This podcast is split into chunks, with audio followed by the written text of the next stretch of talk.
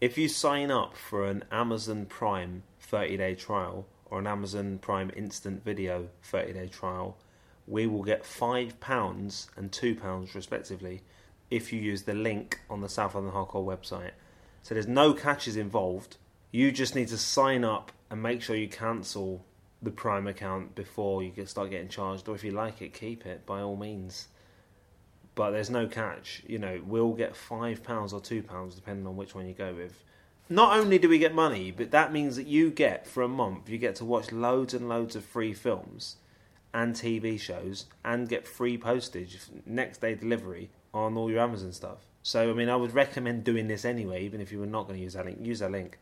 So go to southlondonhardcore.com and click the Amazon link to do so.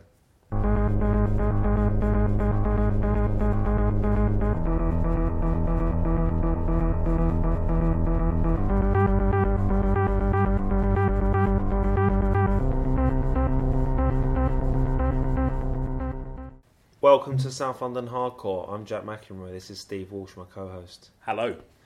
This week we're talking about South Norwood. We spoke to one of the members of the South Norwood Tourist Board, and that's coming up later in the show. I live just up the road from South Norwood, and I was still shocked by the amount of stuff I discovered about this place. You know, it's a bit embarrassing for me as someone who lives in the area, You're has a- a general interest in local history. You're a local local historian, aren't Yeah, and but also not only have a general interest, but also have a focused reason for knowing about my surroundings. Do you know what I mean? It can only help the show if I'm learning about places five minutes up the road. But uh, embarrassingly, it was only when I sat down to, to look. But that's one of the joys of doing the show, isn't it? You know, you think you know an area. Ah, well, it's too late for that. You know, now it's just all about getting beyond the embarrassment, trying to you know craft something out of that. that Try shame. not to embarrass yourself further. Yeah. So far, failed. You knew where we got the name Norwood from, though, didn't you? I did, you know, give me that. And I think I have I talked about my um, confusion over the name Norwood before on the show because it is something that I'm very firmly on the record about.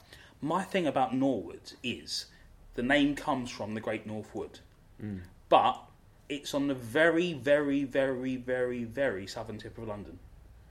So why is it the Great Northwood? What's it north of? See my point? Brighton?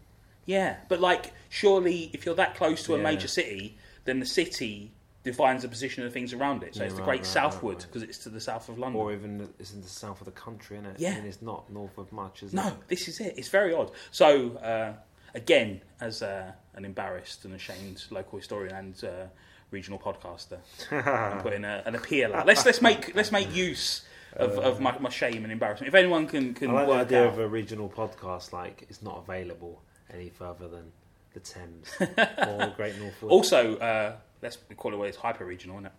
Generally, South Norwood is a place I travel through rather than to.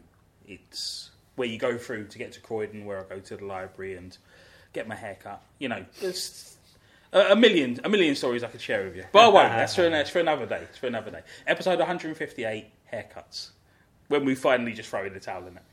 But um, I do go to one place in South Norwood pretty regularly, less so now than, than previously. But South Norwood Country Park contains a pitch and putt golf course, which is uh, brilliant. Just about my range. If I go full pelt, I can get a golf ball about 70 yards. Yeah, my range is crazy golf, to be honest. It's that's the best one, isn't it? Golf for me, as as a, a thing to play, is better the, the closer the hole is. Like you know, just uh, well, actually, that's for everyone. Tiger Woods probably agrees. but you know, if I can see from the from the tee where I'm going for, that's perfect. And if I could just scuttle it along the floor for a windmill, even better. Where do you stand on golf as a spectator sport on television? I'm a fan. You, we had this uh, little chat about it the other day, didn't we? Where, yeah, I thought the, the ball was too small yeah, for television. But generally on golf, playing, watching, I think I prefer golf as a concept rather than an actual. Have you ever played? Uh, I I went to the driving range with my brother-in-law Darren Yeah. um, because we were going to go for his birthday or something. We went to this driving range in Sidcup, and I bought a special glove. Can't really fit it on my big hand, to be honest. and uh, yeah, I mean that was recently. And then when I was a kid, there was a couple of pitch and putts, but no, very very little golf played. But they've got a very nice pitch and putt. Well, hopefully, it's been recently redeveloped. I haven't visited since then, but uh, from what I've seen through the fence, as they were mowing the lawns when me and my friends turned up to play, not realising that it was being redeveloped, um, it looked great. It's a course that generally fluctuates in terms of you know you have to have got there at a time when they have taken care of it. There, it seems to be previously there were months at a time where it just get neglected, and like you turn up and like there's no flag on the seventh. Someone's just there's, there's a stick sticking out of the hole. Can't tell the difference between the rough and the green. This is it, you know. You, you, should I should I uh, you know putt from here? Probably because Or, anything. or is this a bunker? But yeah, I'd, I'd go there um, pretty often, and I've been down to the, the country park um, a couple of times, you know, for the show, and what was the other reason I went down there for? Walking with someone, I can't remember. But it's a nice little spot. Yeah, it was lovely, wasn't it? We went there recently for the Arthur Conan Doyle Sherlock Holmes episode, and uh, yeah, I mean it is. I say it's lovely. I mean it is massively overgrown, and that's meant to be, but I don't know. Maybe it didn't seem like there was a great deal of open space to me. It wouldn't be great for you to take Zav because obviously once Oh, the pram was going all over the place. Yeah, and like she gets into long grass, you're never going to find her again. And it's a similar thing to what we talked about last week with um, Shooters Hill and Oxleas Woods. It's just a magnet for dogs, isn't it? Like people are just sort of like, Yeah, "Oh, big dog I'll take a dog and yeah. just let it off the lead and let it run around like a maniac. And the dog sees the wild and obviously just cuts loose, doesn't it? Becomes more wolf-like than ever. Yeah, right. You give me the chills, Steve.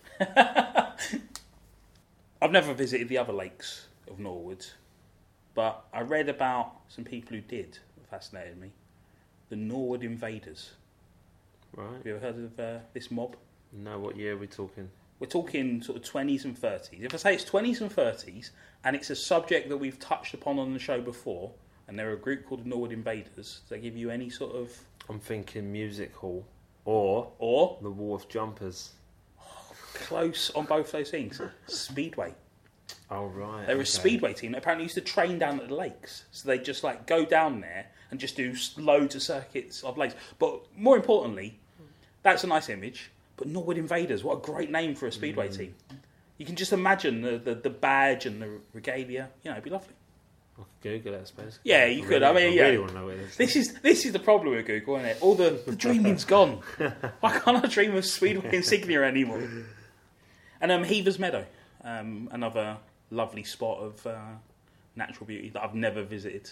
You know, with a country park with a golf course attached, I'll, I'll go down. There's a reason for me yeah, to go not there. going to a meadow, Steve? I'm not going to a lake or a meadow just to go to a lake or a meadow. I'm so, you know, it sounds really barbaric, doesn't it? But it doesn't actually. It sounds very civilized. Barbaric would be people who are racing lakes and meadows. But that, you know, I, uh, I, you know, I can appreciate nature. I'm out in it, but you know, I'm, a, I'm a, an urban creature. Busy Norbury Brook uh, in Heavers Meadow sounds nice. It sounds idyllic. Not They're doing Norbury today, though, we, I think it's a brook that leads from. Oh, it's, right. it's in. It's, it's okay. It's okay. A place in uh, Norwood I haven't visited. We got close. I don't think I've ever actually been down there. Is the subway under the train station? Yeah, notable, is it? Yeah, yeah, very significant. I've not been in there to go from one platform to another. See, you should get the uh, elevated stairwell. Mistake in it, error. So what I've done is is failed to go under the world's first reinforced concrete subway.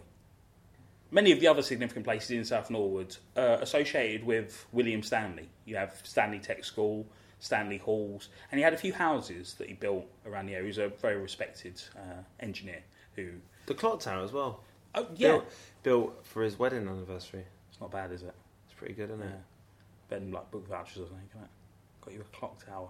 I'll I'll And I suppose uh, the if anyone's listening, I'll take the book vouchers. Lakeisha. If anyone's if, any- listening. if anyone's listening, if anyone's listening, please help. if Lakeisha's listening, and she's not, but that's quite interesting as well, isn't it? Like, so two weeks in a row, we've we're talking about structures built uh, as marks of affection and love between a married couple. Isn't that nice? This is what South Seven London is. Castle. Yes, Yeah. yeah. So yeah, he's you know arguably the, the, the person with the strongest links to South Norwood, um, and described by people as South Norwood's uh, favourite son, most famous son. But he's not a son of South Norwood. What? Born in Islington, moved to South Norwood and did a lot. And You know, and it's the, the positive philanthropy that we've talked about on previous shows, where he's gone to a place and helped a place Yeah, right. but he's not from South Norwood. So, and you know, if we're going to divide people into who were born in South, but you know, we're, we're always happy to embrace people who make their home on uh, the south of the river. But I think it's an Not important always. distinction to make. Not always. Not always. That's true. That's true. Some of them want to, you know, go back where you came. Andy Coulson. He's uh, of course Andy Coulson. Well, I don't know unless he's in Brixton Prison. Don't know. Did he get convicted? Yeah, he's very guilty of those crimes. I'm sure he is, but he's going. He went to prison. Yeah, Yeah. he got he got a jail term. Very short jail term. Yeah. right. But you know, Two stretch. this this is the thing. Is uh, it, the thing is though, no matter what sentence he got, I'd have gone. That's too short a jail term. Mm-hmm. Two consecutive life sentences. Too short. Make it three. we can't be too short with Andy Coulson. So yeah, William Stanley, um, a significant figure in South Norwood, but not born in South Norwood. People born in South Norwood include Julian Maclaren-Ross, a famous diarist, who I've never read any stuff, but I don't know. Do you, does the name ring a bell? Do you remember the books from the biography section? No, In, I don't. I think I briefly ran a biography section at Waterstones, Oxford Street. uh, right. Disrepair. It fell into. um, no, I've seen his name come up in the course of my research, but more on that later when we get to the South Norwood Tourist Board.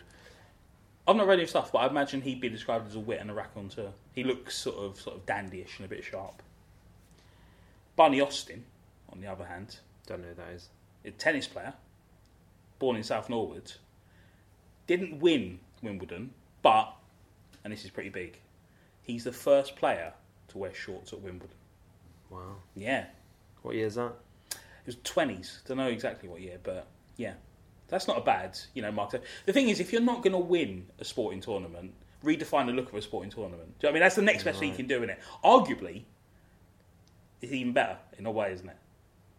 Yeah. Because like lots I of people have won Wimbledon, but only one person was the first person to win. I was talking to my sister today, and um, she had been in Vans, the Vans shop where I used to work, you know, skateboards Not the vehicles.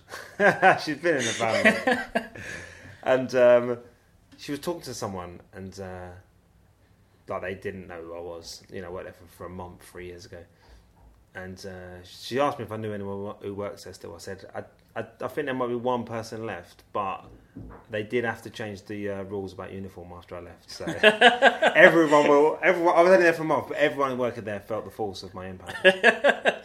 So you were the Bunny Austin of uh, Vans Very Covent Garden. so. Should I say the name of the place? Shouldn't say the name of the place. Of what? What did you say? I said Vans Covent Garden. Oh, it's Vans Carnaby Street. yeah, no, it's fine. Now, basically, it like, is. I went there as well. I got a load of you get a load of uniform because you have to wear Vans clothes when you're there, which is great because I mostly wear those anyway. And uh, after a month, I left, and they're like, "Oh, you'll have to pay for the uniform." And I said, "No, you didn't mention that when you gave it to me." And it was a big hoo ha, man. And in the end, they said, "We'll take it all back." Pair of shoes I've been wearing for a month, so they took them back to throw 'em in the bin. Yeah. And uh, but So, I mean, e- e- but even if they were like box fresh, how are they getting rid of those size 13 Vans? Yeah, exactly, exactly. So I took, uh, I kept hold of the sweatshirt. Didn't notice that.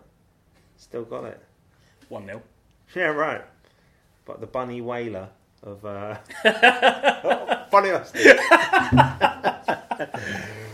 A more familiar sporting name, Harry Carpenter.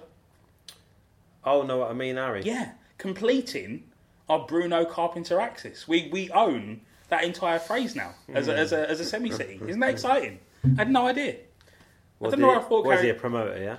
He was a commentator. All right. So he'd commentate, but would also do uh, post-fight interviews with an exhausted Frank Bruno, who would punctuate the conversations with, you know what I mean, Harry, where he's sort of like, I hit him, then he tried to hit me, you know what I mean, Harry, because he's knackered, isn't he? Yeah, yeah. Another person born in South Norwood, who again redefined their workspace, Stella Rimington. I know the name. I can't You do know the name. though.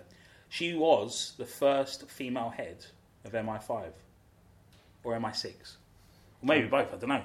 I feel like I don't remember, know who she. But she was ba- uh, the the head of uh, the British espionage network. I mean, I know what MI5 is. but- Yeah.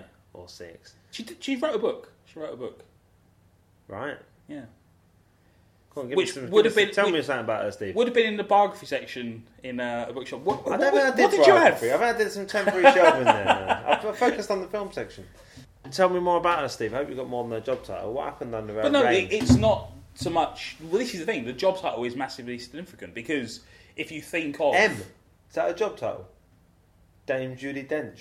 Yeah, essentially, would Danger Jones would be yeah the model for, or you know, stereotypical model for that. But yeah, a, a woman uh, rising to that rank is uh, significant, I think. Yeah, very much so. What happened while she was there? When was it? Um, it was well. Uh, Did anyone lose a laptop or anything? I'm sure there were uh, various uh, shenanigans as it like. The thing is, hard to find out, and they're not going to let you know. Um, But obviously, based as well in South London, in Yeah, that Vauxhall, yeah. yeah. bizarre looking building. With that intro, Steve, about a Norwood resident or South Norwood, we know we're not covering West Norwood today, are we? Well, we're not even looking at Upper Norwood. No. It's another world. I thought you were going to go into Peter Grant, the Led Zeppelin manager, who was a huge figure, literally and figuratively. no, in the music industry, you know, he was the manager of Led Zeppelin, and the man who led Zeppelin is a title of one of his biographies, and you know, he's legendary for sort of smashing up pirate recording equipment and sort of tearing up bootleg posters and everything.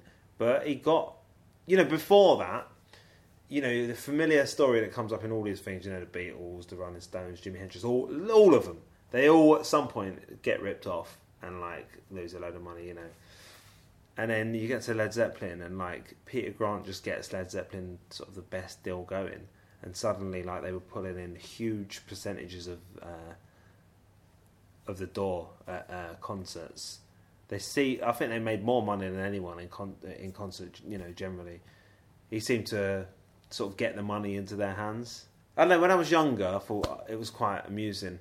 He's kind of hitting hitting people selling t-shirts. When you get older, you're like, you probably weren't that nice of a guy. And, you know, in the Yeah, song remains yeah. the same. The uh, Led Zeppelin film, there's a bit where he's like swearing at the promoter and stuff about not getting the best deal. But I don't know. There's something about getting the artist actually making the money, even though they are obscenely rich. It's Well- preferable, isn't it? To Was also massively supportive of them creatively as well. The decision to drop singles and go for albums. Yeah, he's credited for that. Isn't it? Well, I don't know if it was Or maybe his, it's just his supporting innovation, them, but yeah. massive. You know, uh, it would be you'd need your manager to be on side to present that to a record company and go, "Yeah, we're not going to do. You're not going to do singles. That's sort of how we sell records. Well, we're going to sell." Re-. And again, it's redefining an industry and a, I mean, and a maybe- way of doing things. Maybe isn't it? people don't even know that. I mean, if you go to the six, say the sixties, there are like say like all those people I named, Dylan, you know, the Beatles. I didn't name Dylan, did I? But you know, Dylan, the Beatles, whoever. Um, would have singles that are not on any of their albums. I mean, that kind of by the end of the '60s, that that trend, like, thankfully, dies out. Really, That's the single becomes the lead song from the album. yeah, exactly. And then Led Zeppelin, who you know started in 1969, like they didn't release a single in Britain. You know, a whole lot of love, never a single. It's incredible. Stairway. Um, and yeah, I didn't, I hadn't realised prior to that that he was involved. You, Steve, probably fascinated by his career as a wrestler. Six Wow. foot five, wasn't he? I say career. I mean, he had a couple of bouts, did he? Yeah, he, uh, and again, he was working more in a, a promotional sense, but I think was was happy to sort of like jump in the ring and throw a couple of kids uh, out onto the floor. And he was in the Guns of Navarone, as well as a couple of other things as an extra. Yeah, I think yeah, well, not even an extra, like as a small role. yeah. It, it does feel like in the sort of sixties and seventies, if you were a bit stocky, you'd get classified at some point as a stuntman. Right. And it wasn't that you had any sort of training or skill. They just sort of go, he looks like he could take a bump. yeah. Pe- You could probably throw, throw Peter Grant out of that cart and he'll just walk away afterwards. So they would. Not wrong as well. Not Yeah. wrong. So they are the sons and daughters of South Norwood in a very real sense, but some significant residents as well. Arthur Conan Doyle, who we talked about at length as a, a resident of South Norwood. Raymond Chandler lived in South mm. Norwood for a while while attending nearby Dulwich College. Yeah, we'll get into him heavily at some stage, won't we? Aldo Deng lived in South Norwood, and obviously while he was there, his son Luol Deng was living in the house while playing for the Brixton Topcats. Is, is Aldo Deng significant? He's he's a I think he's some sort of politician diplomat. I mean, you know, it depends what your focus is on. My focus is on the guy playing in the NBA, Yeah, right, right, right. who just made a significant move as well. Uh, just joined the Miami Heat in what looks Right. to be a move to replace LeBron James, who's just come back to the Cleveland Cavaliers. Wow. So, if people have no uh, NBA context, essentially for a little while there, the Miami Heat were the best team in basketball. They sort of won back-to-back championships with LeBron James at the helm surrounded by some very talented players as well. He's just gone back to Cleveland Cavaliers, and Miami Heat have just re, uh, just signed Luol Deng uh, as a forward for the coming season. You've got a feeling that they're a team in decline, and that's nothing against Luol Deng, but like LeBron James is arguably the best player in the world right now. Yeah, I mean, he's you know, there's only, I mean, uh, since Michael Jordan, there's only sort of one other player that could rival him in terms of fame. Certainly, I, mean, I wouldn't watch basketball, obviously, so I don't know who he is. Robert Calvert, who was a name I wasn't particularly familiar with, and then I read that he was in. He lived uh, in South Norwood and was in Hawkwind for a while. All right. And when I read that, I was like, "Oh, Hawkwind! They are the precursor to Motorhead, and that's where Lemmy comes from." So I had a vision of them as some sort of um, Black you know, Country. just yeah, a metal band. But then you read about Hawkwind and particularly Calvert's contribution, and he sort of turned them into this space opera, sci-fi tinged spoken word performance band.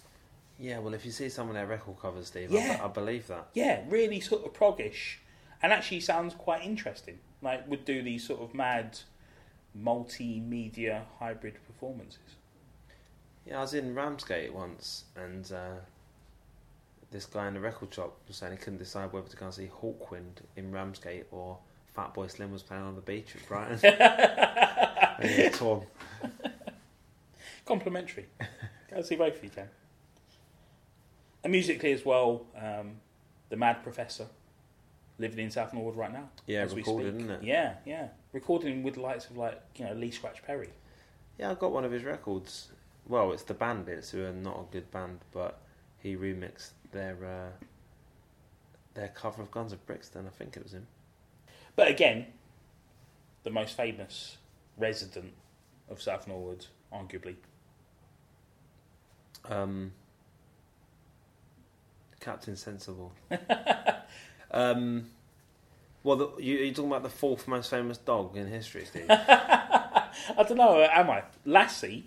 Can I name the other three? Lassie, yeah, uh, other famous dogs. Rin Tin Tin. yeah, yeah, yeah. Really? I Really? can't remember who the other one was. It was called something like Nipper or Kipper or Oh, something. Nipper, the HMV dog. Is that who it was? Yeah, that would be it. I don't know. You see, for me, well, I don't know. It depends globally, innit? Cujo, innit? Globally, Well, we've got a subsection for, for fictional dogs, so you need to. Um, surely, the dog that we're talking about, nah, Lassie's big, Beethoven, innit? isn't it? Is Lassie a real dog then? I mean, obviously. oh no, I, I'm, not, I'm not suggesting it's Hold on, hold on. animatronic or anything. what I mean is, the dog's not called Lassie in real life, is it? So it don't count. don't know. And Rin Tin Tin, as if they cast someone and right, you're gonna. Someone. Can you do it? That sounds great. Can you do it on all fours? Why? You'll see. You'll see.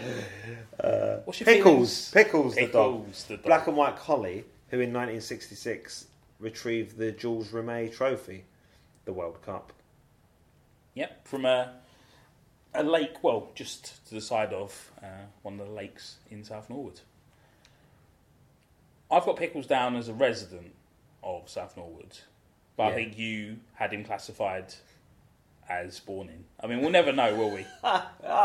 I don't. I assume so. I mean, why?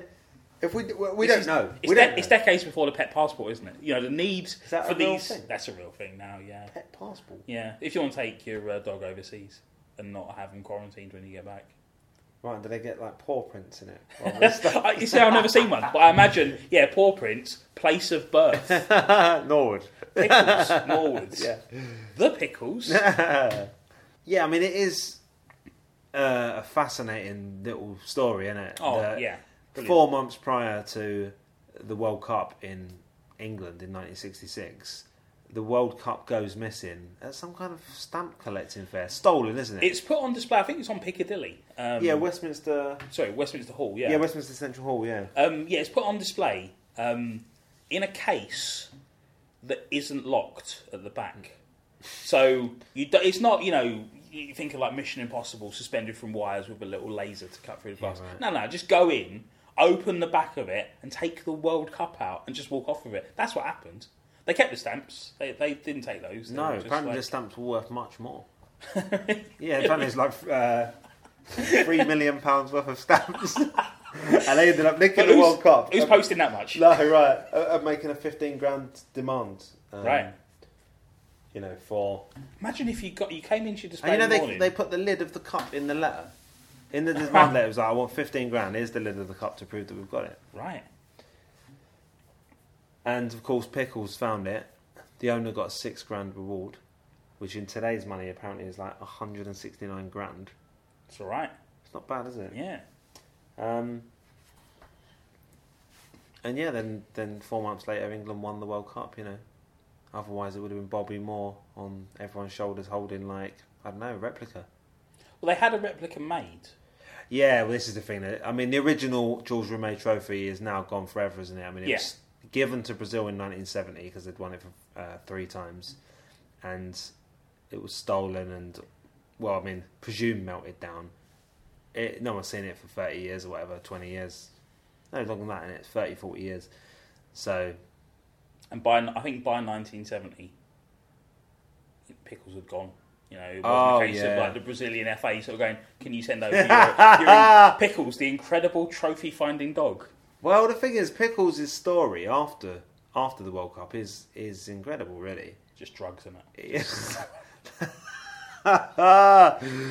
No, like Pickles, he only lives another year. Yeah. But so in Do you know how 1967, he dies? yeah, he was chasing a cat and he got uh, strangled by his own collar. Yeah. Um, there's there was a wonderful bit uh, on Blue Peter at the time where they were talking about Pickles, and the presenters are talking amongst themselves about Pickles' fate, and they tell the story of him uh, chasing a cat and choking on his own collar. And one of the presenters, I forget which one, I don't want to libel someone. Richard Bacon. yeah. Um, one one of them just sort of quite sort of casually, sort of almost as an aside, as they're walking over to the couch, goes, uh, "So we get for chasing cats." Right. Kids program, and he's just like that dismissive, and they they got dogs on there. Meant to be dog lovers, isn't they? Yeah. But before he died, you know, he got a, a shot of fame and he didn't let it go, did he? No. He uh, grabbed it with. say it, say it. Uh, he really. He, he, uh, he didn't let the opportunity go, Steve. He, he took it. Come on! Yeah, he starred in a film called The Spy with the Cold Nose. You know that, yeah? Yeah, Um, which is, uh, what are they called? The writers? Simpson and Gar? Simpson something? and Corton. Yeah, right. Yeah, they yeah. wrote it, and it's got, um, I forget who's in it, but he plays a um, spy. Oh, With like, they've put like recording equipment in his collar, and they give him to the Russians and then to the Americans and stuff. So I was quite pleased to read that, man. the thing is though, just the one film, and you'd have to feel it's a missed opportunity because if we'd put the career of Pickles into the hands of Peter Grant, just like United South Norwood. And Peter Grant's just there, just smashing up a film studio, insisting that his dog's But given a five picture thing deal. is, Steve, he died a year later. Who knows? He might have had things lined up. Do you know what I mean? He could have been in like I don't know, Planet of the Apes or something. As a dog. Rest in peace, Pickles. Steve, there was one place that I wanted to talk about. Oh, I forgot to mention. Can I mention it now? yeah. Well, you'll have to mention it for me because I don't know. Some pub, yeah, 1998. Take me back to 1998, Steve. The uh, autumn of 1998, or summer even. It's a balmy evening where, uh, as I mentioned earlier, me and my friends would play pitch and putt down at South Norwood Country Park. And traditionally afterwards, we'd go up to South Norwood High Street and, well, actually, Portland Road, just a little further down from South Norwood High Street, um, and have a drink in a pub called the Pleasant Pheasant, uh, which is a very, uh, you know, nice little standard boozer. But we we stopped going in the summer of '98. There was a, an incident that I'm sure people remember where Diego Simeone fouls David Beckham. David Beckham falls to the floor, while he's on the floor, flicks out at Diego Simeone, who theatrically falls to the floor holding his leg. Beckham receives a red card, World Cup shame, ignominy. You know, there's no bouncing back for this No. from uh, Yeah, England went out yeah. 2 2 Argentina. England got out on penalties, and the next day, what was the headline? ten brave lions, one silly boy, or something. Bit. I mean, Beckham scapegoated, isn't he? yeah. Well, the thing is, Paul Merson came on in that game, so it should not be like eleven brave lions. It's a bit hard on Merson, isn't? So, as you say, newspaper headlines, uh, a nation scandalised and incensed, and the image that for a lot of people summed up the feelings of, of the populace and the, the situation was an effigy of David Beckham hanging from a pub sign. and that pub sign was the Pleasant Pheasant in Portland Road. Yeah. When you said that, I was quite uh, not impressed. Shocked. But shocked. Yeah, I remember because I remember it well. Yeah, it the- was an iconic the image. heard around the world. As it, I believe it was called. Yeah, I mean, me and my friends, uh, because, you know, we're clever and we enjoy wordplay, uh, dubbed the pub the Unpleasant Pheasant. That's That's right. The unpheasant. We turned, we turned it around based on their behaviours. Not there anymore. It's a pub called the, The Gold effigy, they Coast. took it now. down. Yeah, they took it down three weeks ago. The When- goalpost. the, the Gold Coast. Yeah, changed now. The Gold Coast. No effigies. You know, No. better. Well, David Beckham was uh, more than forgiven money. Yeah, Two years, well, not even two years, I guess. Eighteen months later, it you was know, one of those scores, situations. Scores that free kick against Greece in the Yeah. last second after just sort of dragging England through the game to qualify for Euro 2000, or we're talking about is it four years later to qualify for the World Cup 2002, whatever it was. It was one of those situations where Captain. the next day people's response was, "Well, he'll never play in England again. He'll have to move to another country." wasn't It, really was. like, was he that won't be able to take a corner without people just like. Similar situation with um, Ronaldo with Yeah. Rooney at the World Cup with the When he- wink. He, winked at someone. Yeah. So And and the, again, the papers the next day were like, "Well, that's it. He's leaving Man United because how can they ever play again together?" And they did, didn't they? I think they were quite successful. Yeah, I think he did play for Man United again. Actually, with, with in the same lineup as Wayne Rooney. They somehow managed to get beyond that moment. It's almost like playing for England doesn't bother that Wayne Rooney. that yeah. Uh, yeah, they went and won the European Cup together, didn't they? They Two years did, later, yeah, yeah. So maybe you know, and you know, uh, we could we can even look as, as recently as the summer where Luis Suarez, bit a man on the shoulder, and you know, within a couple of weeks managed to engineer a seventy-five million pound move to Barcelona. Yeah, right. It's almost like uh, these terrible behaviours are forgiven of anyone who's uh, you know a capable footballer. We became aware of the South Norwood Tourist Board while doing research for uh, our Arthur Conan Doyle episode. Yeah, they renamed the lake in South Norwood Country Park Lake Conan Doyle, much to the uh, Displeasure of the Conservative Council, which is uh, good, isn't it? Yeah, so we'd never heard of them.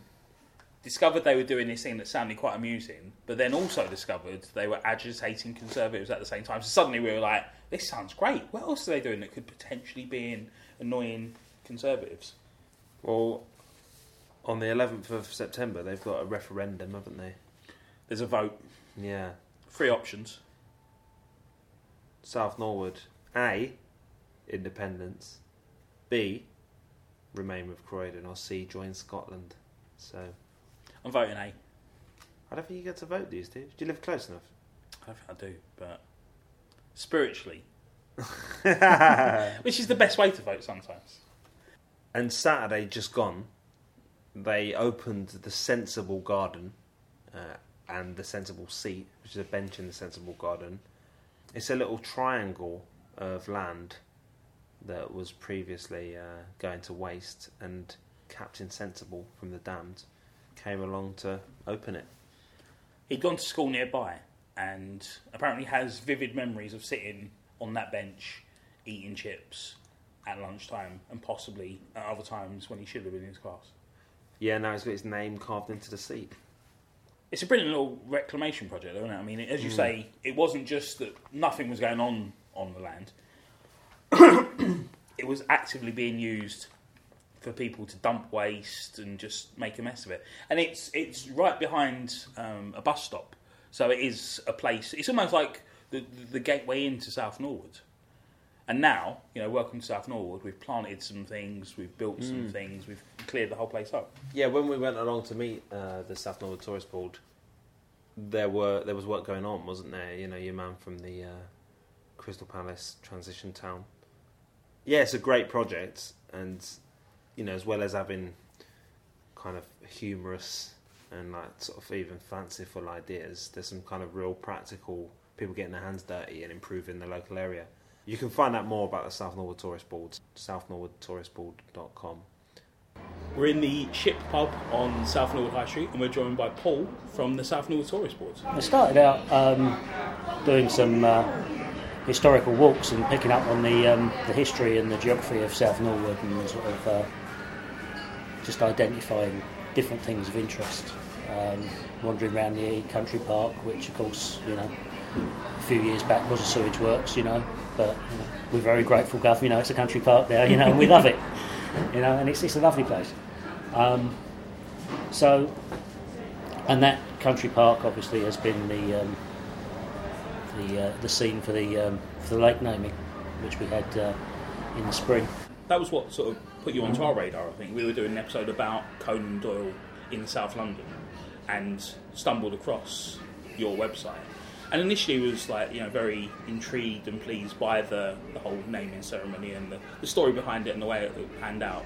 But then you sort of look back and see the other projects, and uh, it's a tremendous amount of work. I mean, the naming uh, ceremony itself was, I guess you call it an em- embattled.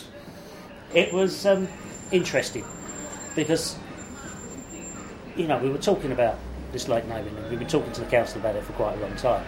We want it to be officially named. I mean, you look at other parts of the country. If they've got, say, for example, the Lake District, um, they've got associations with all sorts of authors, some of which are quite tenuous, but they make the best of them. You know, we've got a strong association with Conan Doyle. What do we do about it? Nothing. His house has been wrecked, basically. It's got a blue plaque on the wall, but the, the insides of it's been turned into, into flats and it will never be sort of restored or anything like that. You know, that's a shame, but it's not the end of the world. But, you know, it's, it's nice to actually see the place where he wrote some of his stories. Um, but, you know, the ties to the place, you know, we're a fairly short ride from uh, from Baker Street. You know, you could come down. It could, you know, you could have a, a, a twin sort of site, sited uh, thing. If the council wanted to do something about it, they could. And part of the point we were making was that you're not making anything of it. You don't make anything of quite a lot of things, good things that happen around here. You know, and that's that's a mistake.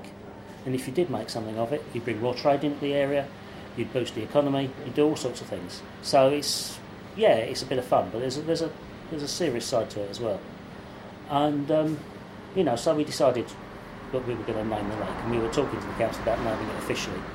But uh, it is apparently a very slow process, and obviously you've got to tell all the map people, and you've got to go through various things. And it's been dragging on somewhat or so. And we didn't want the momentum to die, so we said, right, we're going to we're to have a naming ceremony. And um, you know, they've been kept in the loop all the way through. Um, but it suddenly landed on the desk of um, their sort of, uh, public safety czar, who hadn't come across it before and um, was concerned.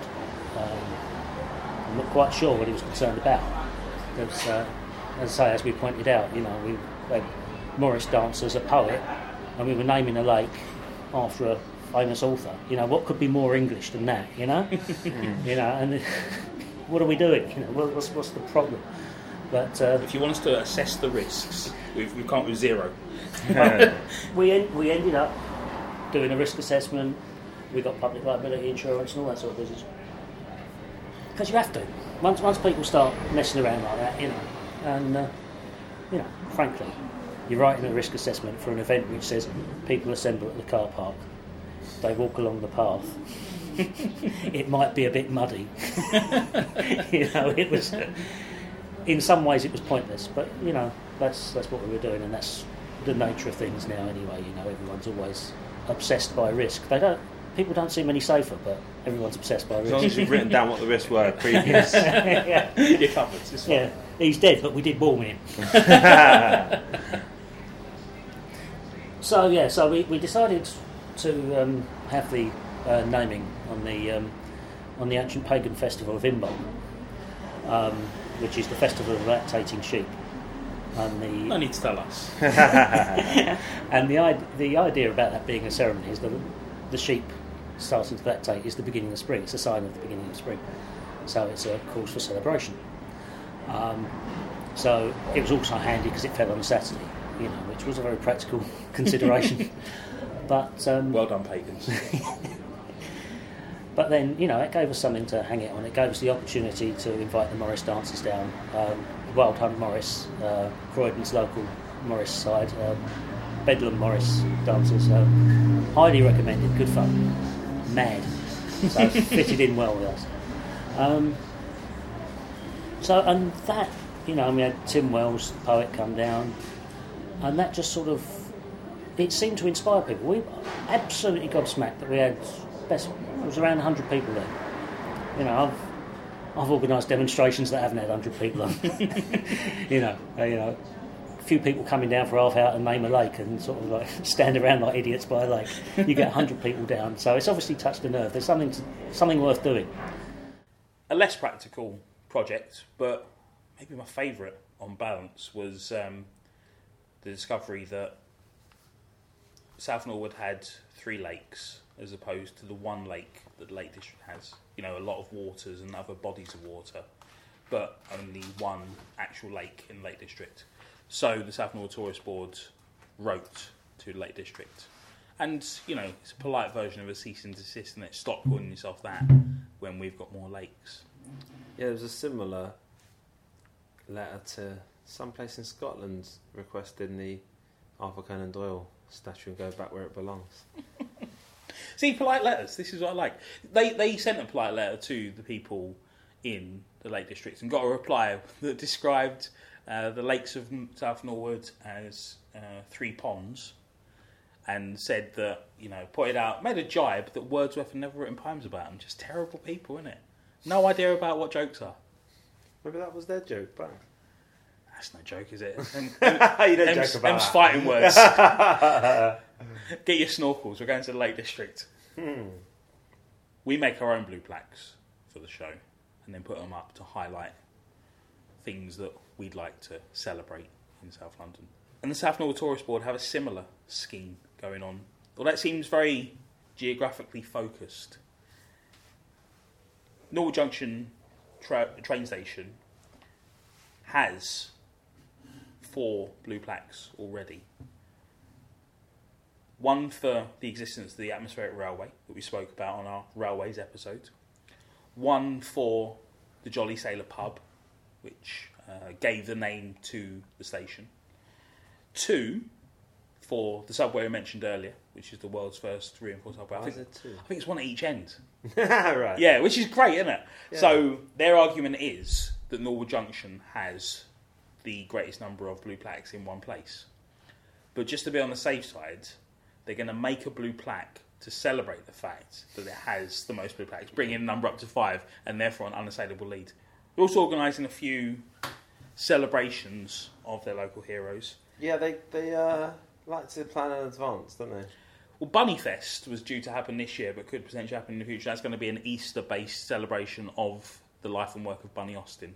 Right. which I imagine will be a combination of people dressed as rabbits and also just people wearing shorts. That's all you need to celebrate Bunny Austin. You don't even need to be that good at tennis, just be prepared to dress in a specific way for it. But for 2016, on the calendar already, they've got Pickles Fest. What would that involve? Would that involve a load of dogs One, or minimum. World Cups?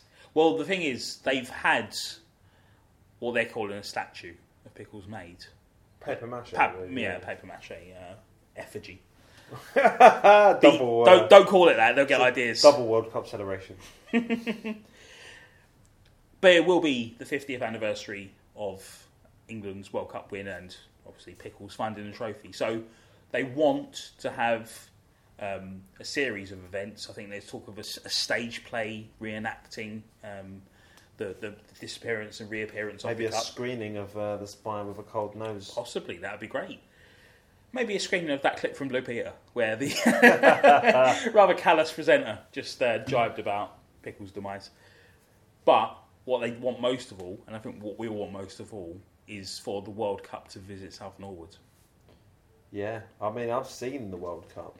Me too. There's Um, pictures of it all over the place. no, on Oxford Street, Regent Right. Street. Even it was in a case. It was properly Locked. locked, this time. no stamps. yeah, get it over. Yeah, exactly. Be nice, wouldn't it? Yeah, on its way to where's it now? Brazil? Yeah. No, No, uh, Germany. sorry, Not Brazil. it needs, Germany on its way to Russia. It needs to get to Russia, doesn't it? So it's Oh no, 2016, isn't it? So, oh yes, it would be in the middle of the World Cups. Yeah, Yeah. on it. If you're listening, Sepp Blatter, I hate you. but you're not, so it doesn't matter. I love the work of the South Norwood Tourist Board. I think it's exactly what hyper-local activism should be, where there's concrete work going on and improvements taking Reinforced place. concrete work. But there's also a real sense of fun about it. It's not necessarily all about, you know, po-faced idealism. It's about practicality, but also, if you can't change something, have a laugh about it. It's good. That's the solution, isn't it, for these troubled times? Hey, something else. Gaza. If you can't change something. uh, thanks for listening. Uh, if you want any, any, give it Steve any feedback on that comment at SLHC on Twitter, on Instagram also. Facebook.com slash South London Hardcore. You can email us, southlondonhardcore at gmail.com. Don't forget to sign up for your Amazon Instant Video trial. I believe you can even watch The Spy with a cold nose on Amazon Instant Video. And only if you sign up using the South London Hardcore link. And this only applies to our UK listeners, so sorry, Chicago Chris.